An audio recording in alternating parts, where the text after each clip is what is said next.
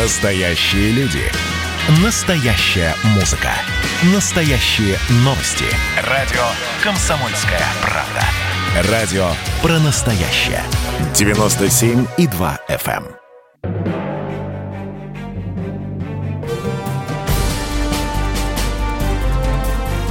Однажды в Советском Союзе. Невероятная история Михаила Горбачева. Аудиоверсия книги Николая Андреева. Читает Владимир Левашов. Пражские события тысяча девятьсот шестьдесят восьмого года напугали советское руководство.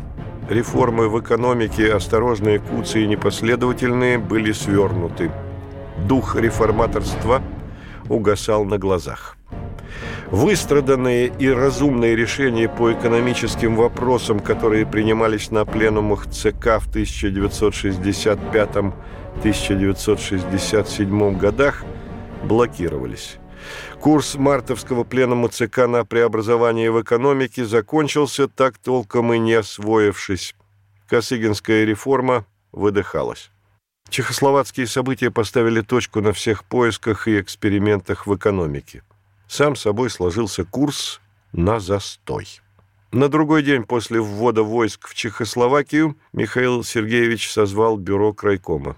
На повестке дня один вопрос – отношение к вводу войск в Чехословакию. Приняли резолюцию, одобрявшую, как тогда формулировалось в партийных документах, решительные и своевременные меры по защите завоеваний социализма в ЧССР. Михаил Сергеевич пишет в воспоминаниях: «Вопросы все-таки возникали. В чем смысл этой акции? Насколько она соразмерна?»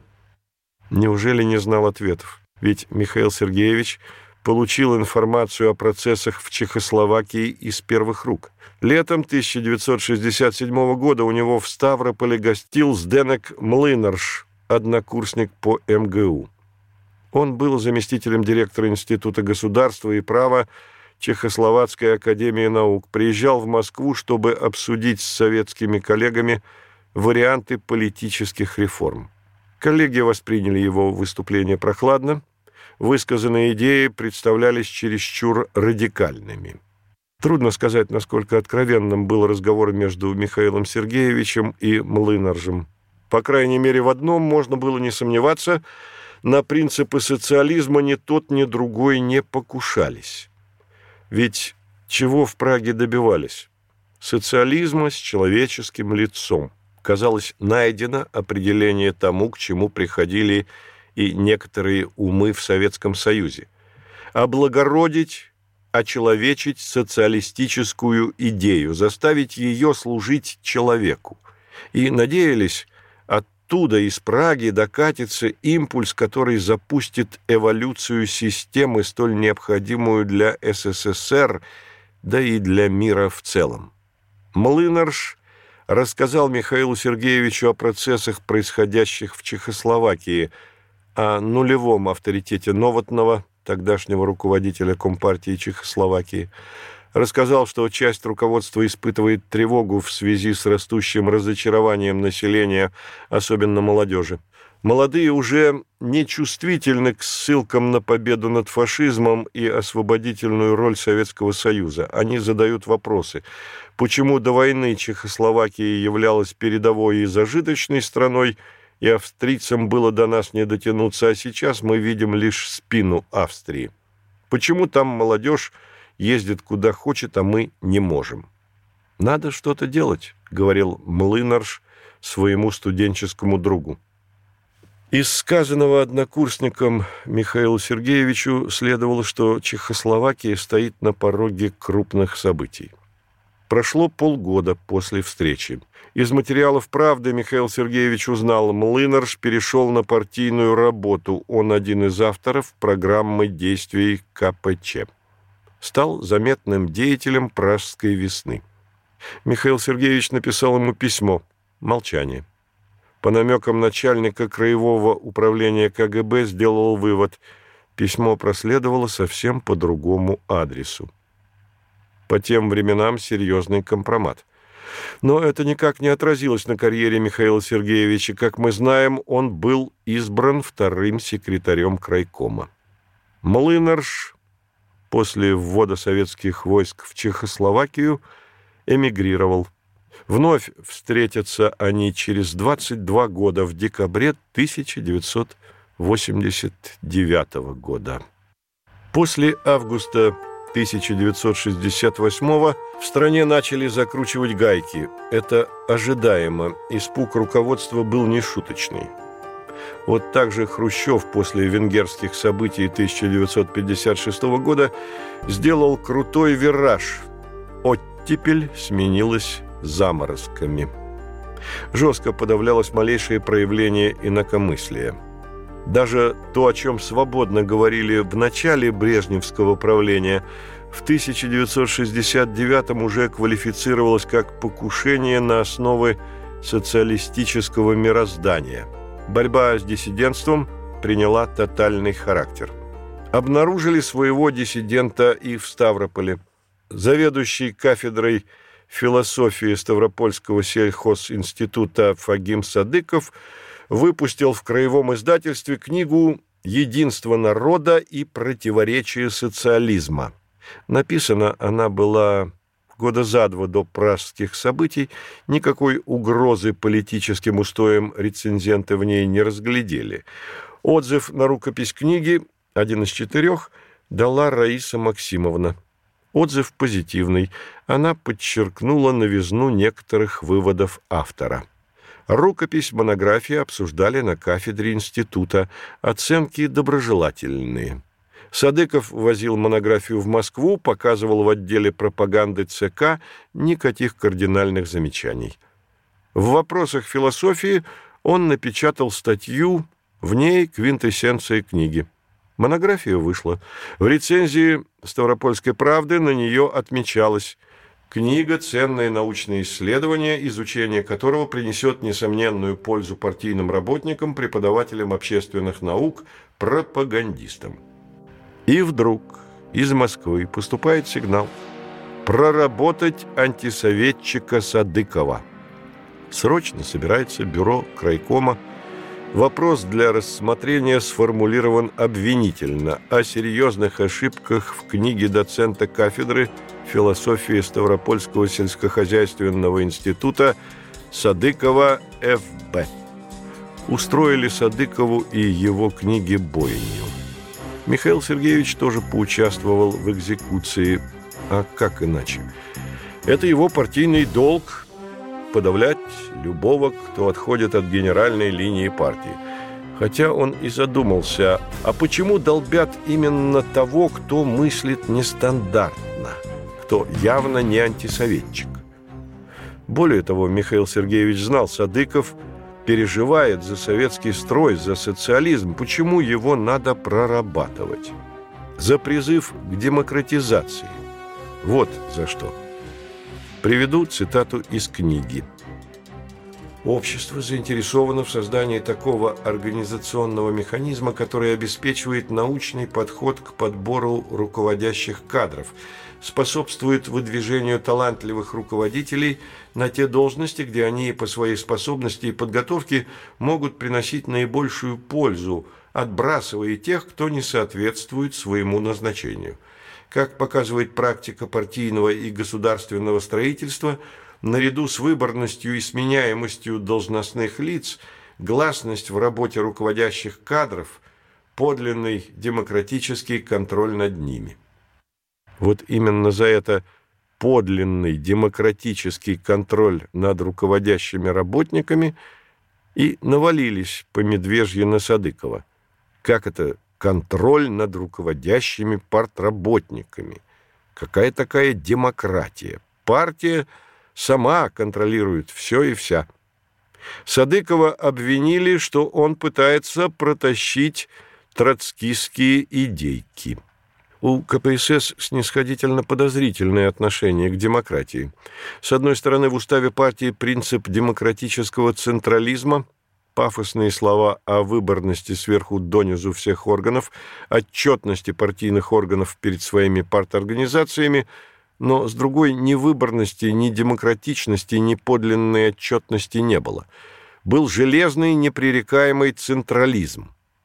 Как-то Георгий Арбатов еще в середине шестидесятых годов пытался просветить Брежнева на тему благотворности для общества демократии. Тот послушал его минуту-другую и бросил: «Если стараешься навязать мне демократию, то зря тратишь время. Пока я генсек, в партии этого не будет». Наивный Садыков пытался объяснить членам бюро крайкома, что он не покушается на принципы социализма. Он как раз пишет о том, что практика... Но ему не позволили развернуть логику доказательств. Ефремов разъяснил неразумному: «Вы говорите об обособленном положении партийного аппарата. Да, партийный аппарат занимает особое положение в партии в смысле того, что к его работникам предъявляют очень большие требования, что мы несем огромный груз ответственности за порученное дело. Вульгарно говоря, с партийного аппарата с первого снимается шкура».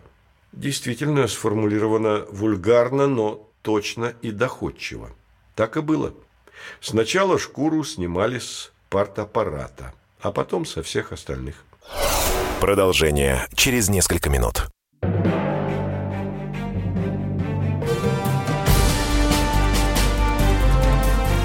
Однажды в Советском Союзе.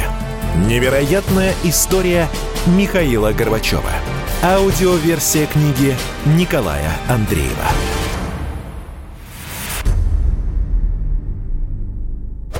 Значит, я самый первый вакцинировался, поэтому меня спрашивают. Поехали, напились и давай, значит, все. Нет больше СССР, мы создали Содружество независимых государств. И скорее хозяину, Бушу, старшему президенту США звонить. Назначьте везде русских, и многонациональные регионы были бы довольны. И дайте больше прав регионам и больше прав предприятий. Итоги с Жириновским. Каждую пятницу на радио «Комсомольская правда». Владимир Вольфович клеймит злодеев, с оптимизмом смотрит в будущее и общается со слушателями. девять часов вечера по московскому времени. Я все могу сделать. Запросто наведу порядок.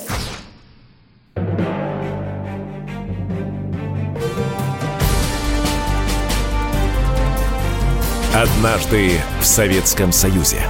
Невероятная история Михаила Горбачева. Аудиоверсия книги Николая Андреева.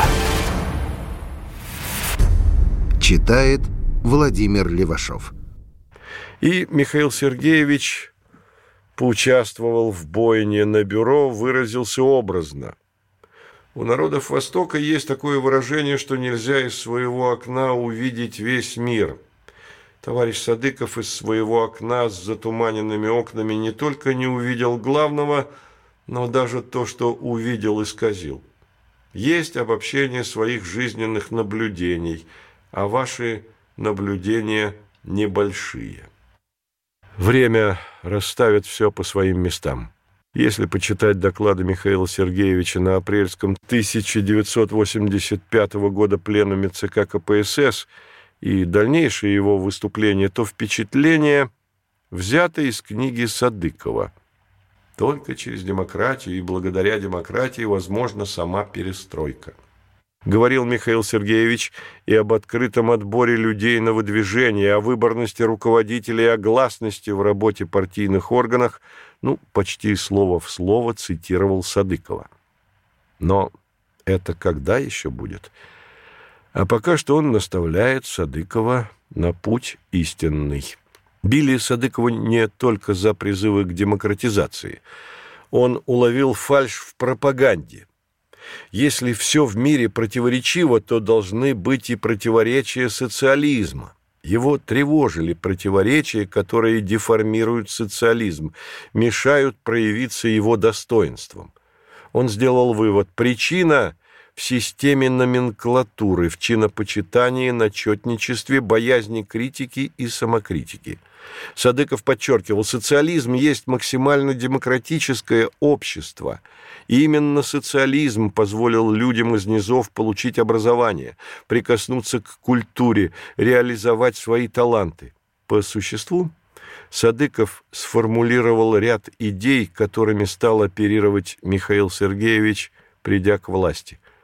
Но до перестройки надо было прожить более пятнадцати лет, а тогда, а тогда Садыков исключен из партии. И еще один инакомыслящий отыскался в Ставрополе, заведующий сельским отделом «Ставропольской правды» Григорий Иванович Мирный. Человек крестьянского происхождения, потому здравомыслящий и простой в суждениях, Михаил Сергеевич задался вопросами по поводу ввода войск в Чехословакию. В чем смысл этой акции? Насколько она соразмерна опасности отхода братской компартии от догматизма? Но задавал вопросы себе. Ну, может, делился недоумением с Раисой Максимовной. А Мирный написал письмо в крайком. Он пытался просветить партийных мужей. Мировое общественное мнение воспримет ввод войск как агрессию. Акция подорвет престиж Советского Союза в глазах коммунистов западных стран. Более того, журналист сравнил действия советской армии в Чехословакии с оккупацией американцами Южного Вьетнама. И уж немыслимое. Мирный высказал мнение, что некоторые положения из работ Ленина устарели. Мирного вытащили для проработки на бюро крайкома. Само собой, не для того, чтобы поблагодарить за разумный взгляд на политику партии. Ефремов просветил заблудшего. Партия как раз и исходит из указаний Ленина об интернациональном долге, об ответственности всех социалистических стран за каждую в отдельности и в целом за всех.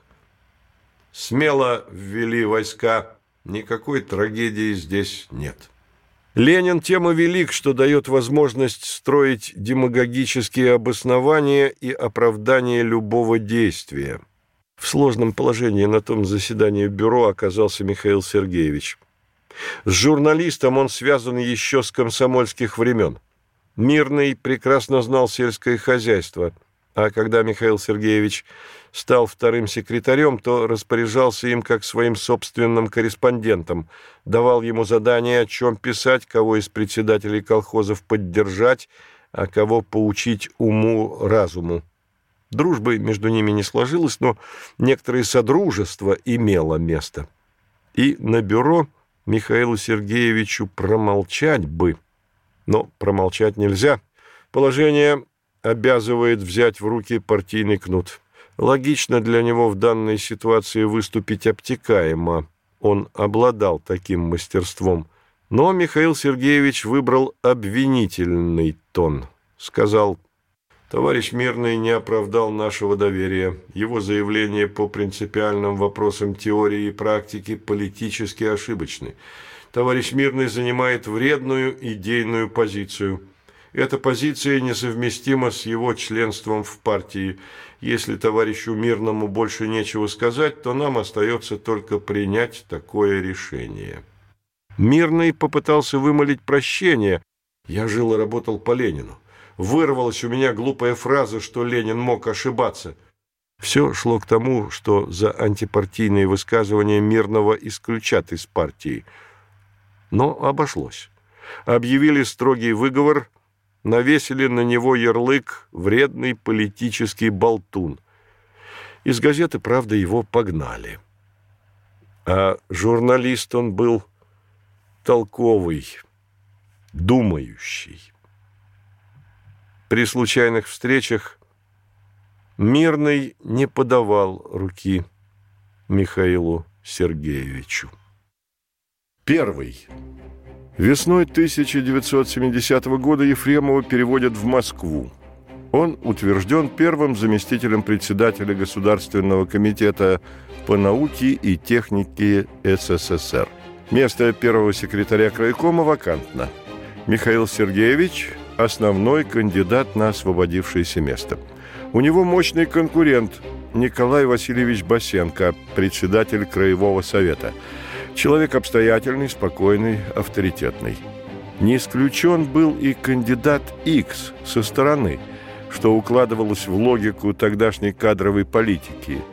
До этого все первые секретари в Ставрополе были со стороны, присылали из Москвы. Вообще редкость, чтобы первым назначали выходца из региона. Со времен Сталина сложился принцип «руководитель со стороны – благо», потому что для назначенца постороннего все равны, у него нет симпатий и антипатий. Окончательное решение по кандидатурам первых секретарей принадлежало Брежневу. Прежде чем представить ему окончательную справку, Капитонов и Черненко изучали досье претендентов. О Михаиле Сергеевиче они получили информацию из разных источников. Было в досье, разумеется, и о контактах с Млынаржем, но почему-то компрометирующий факт не встревожил. Хотя с подавления Пражской весны прошло немного времени. Лубянка запросила мнение Нордмана, начальника Краевого комитета ка гэ бэ, кто потенциально может быть кандидатом на пост первого. Нордман назвал две фамилии: Басенко и Горбачев. На Михаила Сергеевича дал краткую характеристику: молодой, ищущий, перспективный. Как рассказывал Нордман, его пригласил к себе первый заместитель председателя ка гэ бэ Цвигун. В тот период ка гэ бэ становился организацией, которая во многом определяла не только жизнь страны, но и жизнь ка пэ эс эс. Все кадровые назначения, в том числе и партийные, согласовывались с руководством ка гэ бэ. Цвигуна интересовало только одно – был ли Михаил Сергеевич, когда командовал Ставропольским комсомолом, связан с Шелепиным и Семичастным. Те в ту пору как раз возглавляли цэ ка вэ эл ка эс эм. Нордман заверил Цвигуна, что Михаил Сергеевич далек как от того, так и другого.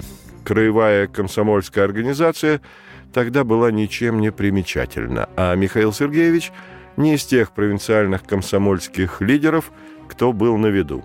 А вопрос о близости к Шелепину и Семичастному возник потому, что эти деятели планировали убрать Брежнева и самим взять власть.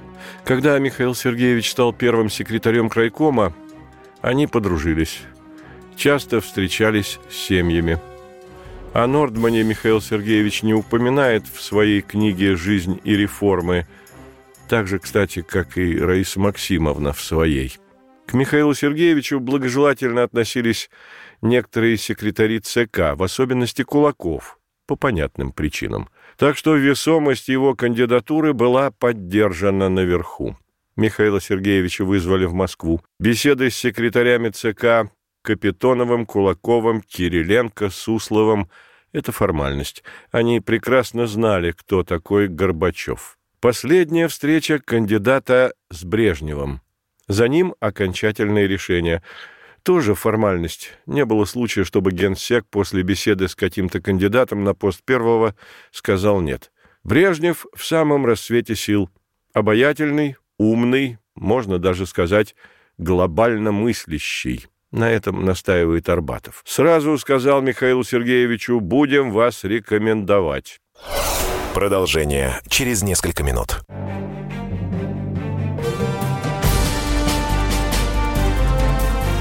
Однажды в Советском Союзе. Невероятная история Михаила Горбачева. Аудиоверсия книги Николая Андреева.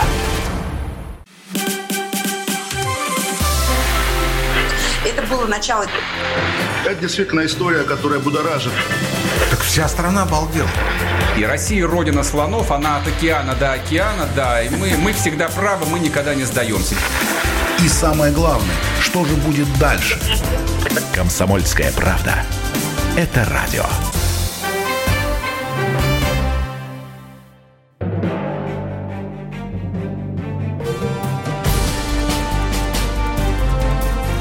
Однажды в Советском Союзе. Невероятная история Михаила Горбачева. Аудиоверсия книги Николая Андреева. Читает Владимир Левашов. Первый. Последняя встреча кандидата с Брежневым. За ним окончательное решение. Тоже формальность. Не было случая, чтобы генсек после беседы с каким-то кандидатом на пост первого сказал «нет».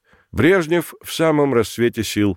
Обаятельный, умный, можно даже сказать, глобально мыслящий. На этом настаивает Арбатов. Сразу сказал Михаилу Сергеевичу: будем вас рекомендовать.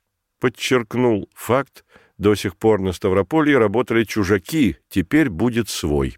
Трехчасовой разговор, тон доверительный, сказал: не надо ничего трогать в государстве, пока не валится. Эту фразу многие от него слышали. Затронули и конкретные, и общие темы. Экономика, внешняя политика. Брежнев сказал, что с упрочением стабильности в стране кадры стали работать уверенно, энергично. Генсек говорил доверительно, будто Михаил Сергеевич – самый близкий его соратник. Проявил Брежнев знание проблем Ставрополя. Михаил Сергеевич решил воспользоваться благоприятным моментом, чтобы тут же и заручиться поддержкой Леонида Ильича в решении этих самых проблем. Рассказал: тысяча девятьсот шестьдесят девятый год выдался невыносимо тяжелым. Зимой жестокие морозы, летом засуха, пыльные бури, погибли озимые. Если государство не поможет, до нового урожая не дожить. Брежнев обещал помочь. Михаил Сергеевич покинул кабинет генсека первым секретарем Ставропольского крайкома ка пэ эс эс. Через восемнадцать лет он войдет в него хозяином. Очередная формальность. Пленум Ставропольского крайкома должен избрать Михаила Сергеевича первым секретарем. Если б в ка пэ эс эс были хотя бы зачатки демократии, то неизвестно, как оно обернулось бы на пленуме. Голоса могли бы склониться и в пользу Басенко. Авторитет в крае у него был громадный. Однако участники пленума послушно выполнили указание цэ ка избрать Михаила Сергеевича. Выбирали тогда только единогласно, даже воздержавшихся не должно быть. Когда огласили результаты голосования, раздались аплодисменты, опять же не от душевности, а так положено. Ставрополье – край богатый, мощное сельскохозяйственное производство, возделывались почти все культуры, кроме тропических, благоприятные условия для скотоводства и, прежде всего, овцеводства. Строительство каналов напоило водой засушливую землю, набирала силу промышленность, выросли предприятия электроники, электротехники, машиностроения, ну и знаменитые курорты кавказских минеральных вод. Так что досталась Михаилу Сергеевичу территория перспективная. Это вам не Кировская, Брянская или Курганская область. Там возможности развития, а, следовательно, и показать себя ограниченной. Что такое первый секретарь обкома или крайкома ка пэ эс эс? Царь и бог. Власть его не сравнить с властью нынешних губернаторов. Губернатор сегодня ограничен по многим параметрам. Он лавирует между местными и московскими олигархами, должен чутко улавливать ветры, веющие из Кремля, да и общественное мнение должен учитывать. Но и возможности нынешнего губернатора с возможностями первого секретаря в советские времена не сравнить. Секретарь мог казнить и миловать, ни на кого не оглядываясь, но не обогащаться. Да в этом и не было особого смысла. Дача, она ему положена по должности. Квартира тоже государственная в элитном доме. Машина... А зачем ему машина, если есть круглосуточно служебная? Мебель, шматье из особого магазина. Дети, учеба в лучших вузах страны. Отдых в Крыму, в Сочи, в цыковских санаториях, а уж там обслуживание на высшем уровне. За рубеж они ездили исключительно в составе партийно-правительственных делегаций. В этом нынешние губернаторы могут позволить себе много больше. И дом на Лазурном берегу, и отдохнуть ни в чем себе не отказывая в Италии или в Испании, и учить детей в лучших университетах Старого и Нового Света, и открыть счет в швейцарском банке. Вся полнота власти на местах была в руках первого.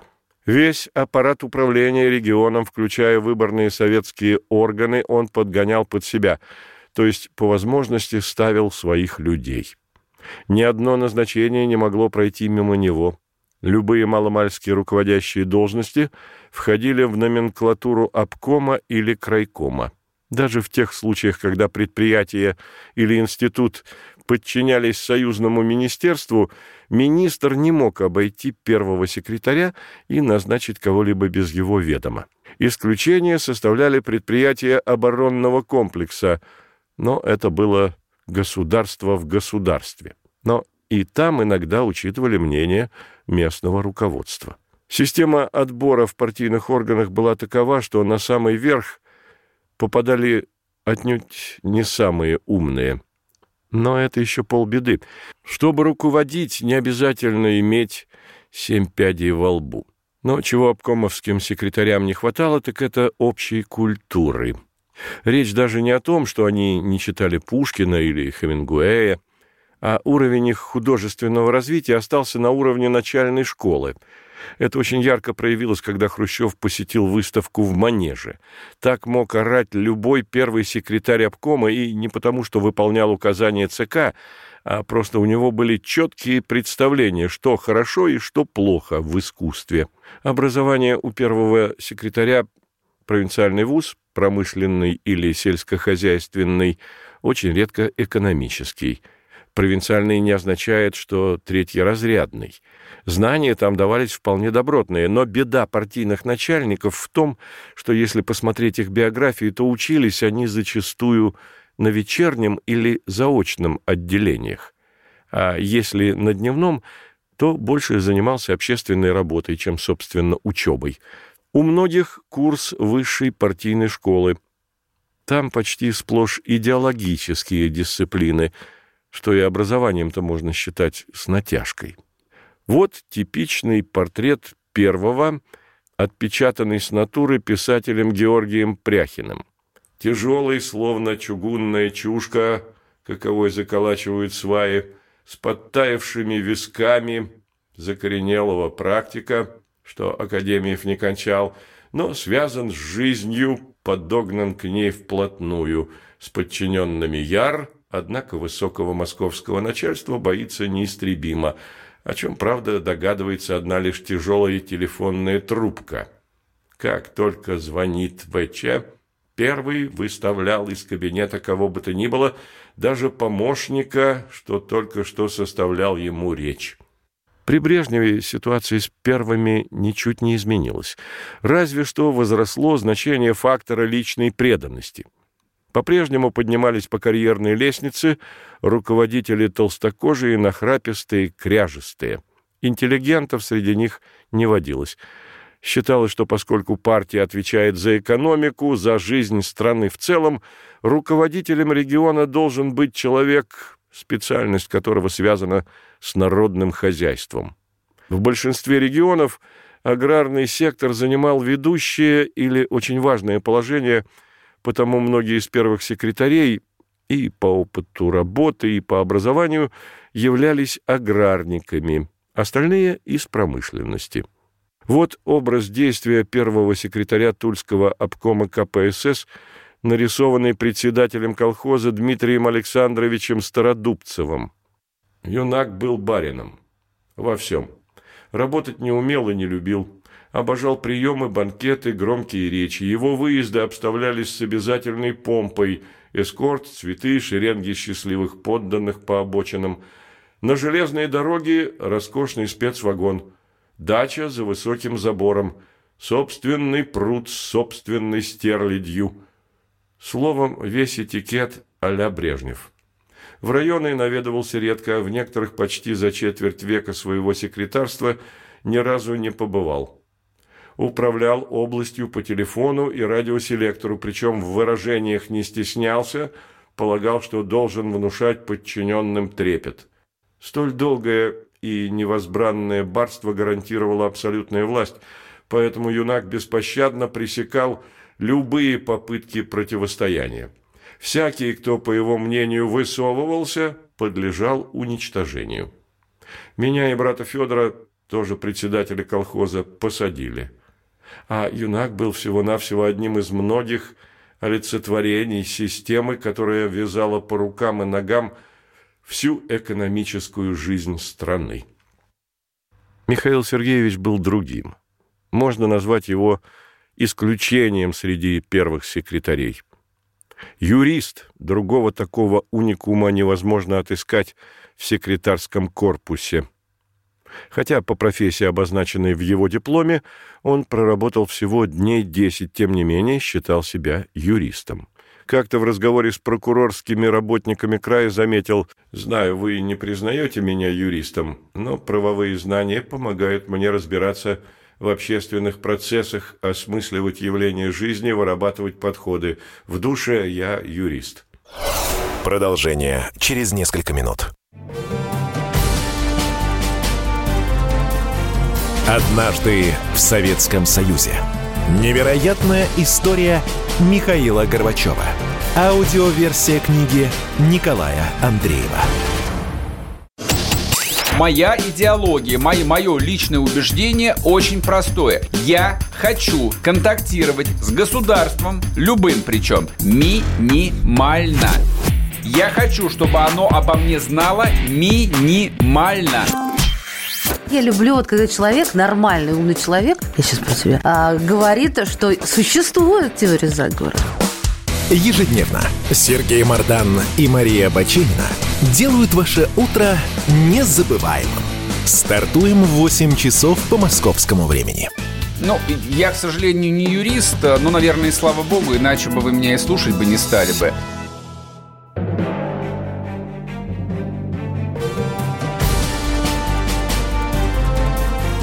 Однажды в Советском Союзе. Невероятная история Михаила Горбачева. Аудиоверсия книги Николая Андреева. Читает Владимир Левашов. То, что Михаил Сергеевич имеет юридическое образование, могло увести его карьеру совсем в другую сферу, не связанную с партией. Как раз перед тем, как возникла его кандидатура на пост первого в Ставрополье, возродили Министерство юстиции, упраздненное в тысяча девятьсот пятьдесят восьмом году энергичным реформатором Хрущевым. Как это ни странно, сделано это было в рамках восстановления ленинских норм социалистической законности.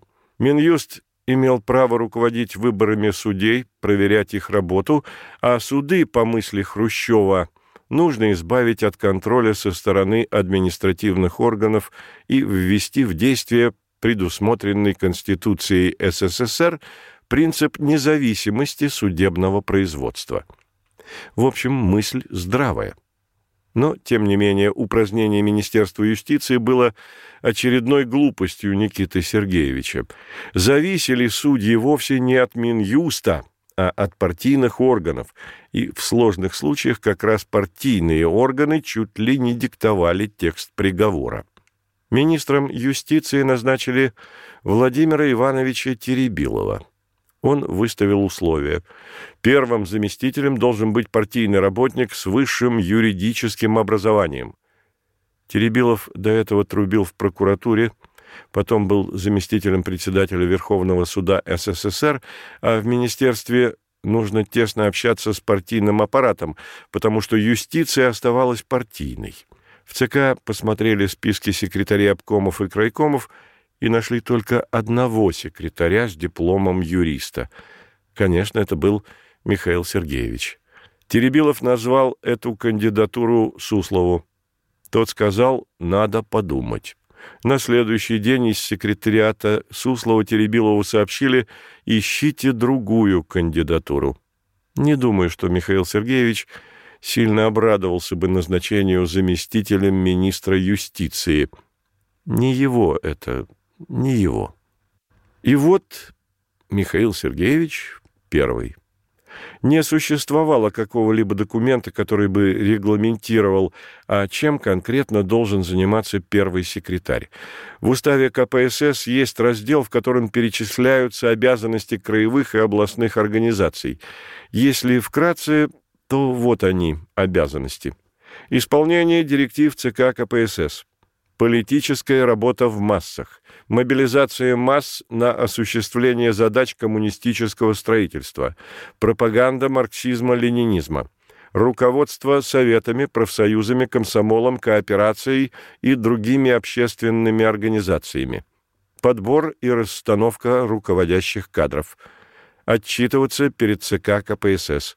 сравним с обязанностями первого секретаря обкома ка пэ эр эф наших дней. Пропагандирует программу и устав ка пэ эр эф, выполняет решения съездов партии, цэ ка ка пэ эр эф, разъясняет и пропагандирует социально-экономические программы партии, взаимодействует с органами государственной власти субъекта Российской Федерации и органами местного самоуправления, привлекает сторонников партии для участия в политических кампаниях и мероприятиях, выдвигает кандидатов или список кандидатов в депутаты. В конечном итоге смысл существования нынешней Компартии можно свести к последнему пункту – участие в избирательных кампаниях, то есть бороться за власть. ка пэ эс эс не нужно было бороться за власть, она и была властью. Это обозначено в уставе ка пэ эс эс. А если власть, то и отвечала за все, в чем была и ее сила, и ее слабость. Сила, потому что она могла все. А слабость, потому что простой люд и обвинял ее во всем. Нет хлеба — виновата партия. Нет ботинок — виновата партия. Нет квартиры — виновата партия. Список претензий бесконечный. И претензии обоснованы. ка пэ эс эс сама взяла на себя обязательство заботиться о благе народа. А народ-то видит, забота не просматривается. Чего не хватишься, всего нет. До открытых обвинений дело доходило редко, на это решались диссиденты. Подавляющее большинство граждан страны было недовольно партией, но молчало. В самом смелом случае отыгрывались в анекдотах. Тогда был расцвет анекдотного творчества, тем более, что за них уже не сажали, как при Сталине. Первый секретарь регионального органа партии – ключевая фигура в системе власти. Свою должность и огромные полномочия он получал не от народа, не на альтернативных выборах, а из рук Москвы. Если конкретно, то политбюро, секретариата цэ ка, лично генерального секретаря цэ ка ка пэ эс эс. В этом была и уязвимость, двойственность положения первого секретаря. Каждый из первых прекрасно знал, он мгновенно лишится и должности, и власти, как только о нем изменится мнение в высших инстанциях, если потеряет доверие генерального секретаря. Михаил Сергеевич в кресле первого. Потому, согласно партийному уставу, он должен исполнять директивы, вести практическую работу в массах, а заодно и мобилизовать эти массы.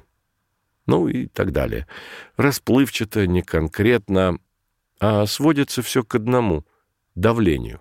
Как и любому ставшему главным в какой-то сфере, возглавил ли он партийную организацию, завод, театр, управление, Михаилу Сергеевичу хотелось сразу же показать – пришел человек решительный, творческий, твердый. Поэтому сразу у него мысль – а что поменять? А какое ударное дело затеять? Таким делом Михаил Сергеевич выбрал сельское хозяйство. Он знал Ставропольское село и знал, что оно определяет лицо края, а значит, и достижения в полях и на фермах – это успех первого. Потому на первом заседании обкома предложил предметно заняться сельским хозяйством. Весомо произнес штампы того времени: специализация, внедрение промышленных технологий, радикальные изменения в размещении сельскохозяйственного производства. Реакция членов бюро крайкома сдержанная. В выступлениях прозвучала и обида. Выдвигаются серьезные предложения, а ни с кем не посоветовался. Это и в будущем проявится у Михаила Сергеевича. Выдвинуть что-то эпохальное, не посоветовавшись даже с узким кругом своих помощников. Но за программу взялись. Ох уж эти программы. Как на местном уровне, так и на республиканском, на союзном. Сколько их было. Как до мелочей они были продуманы. Как все толково в них расписано. И апофеоз – продовольственная программа. Это когда Горбачев станет секретарем цэ ка, отвечающим за сельское хозяйство. Какая-то польза от программ была. Что-то они сдвигали с места. Но радикальных изменений не происходило, потому что не учитывалось в этих прекрасных программах главное, что есть человек. Точнее, даже не так.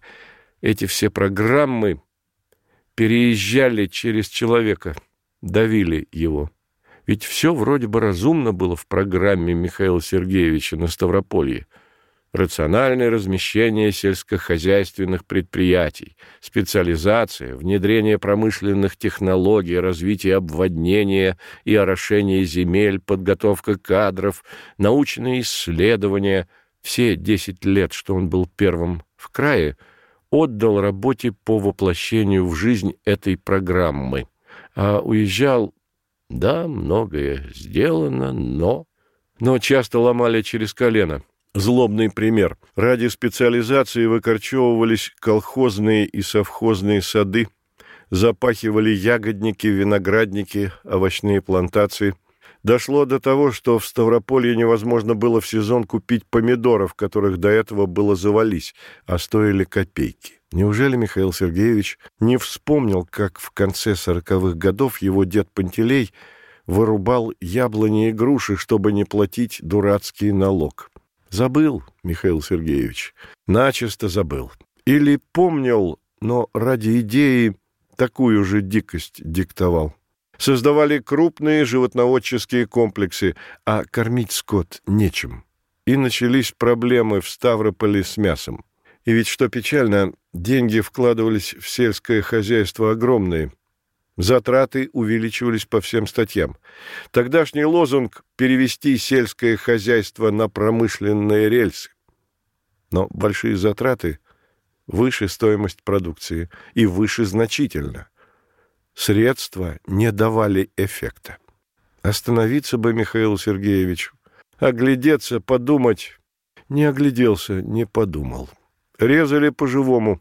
Да как раз развернулась кампания по сживанию со света неперспективных деревень. Это было по всей стране, не обошло прогрессивное поветрие и Ставрополье. При Михаиле Сергеевиче принято совместное решение крайкома партии и Краевого совета ликвидировать пятьсот неперспективных населенных пунктов. пятьсот из тысячи двухсот пятидесяти. Все в соответствии с уставом ка пэ эс эс. Крайком выполнял директиву цэ ка.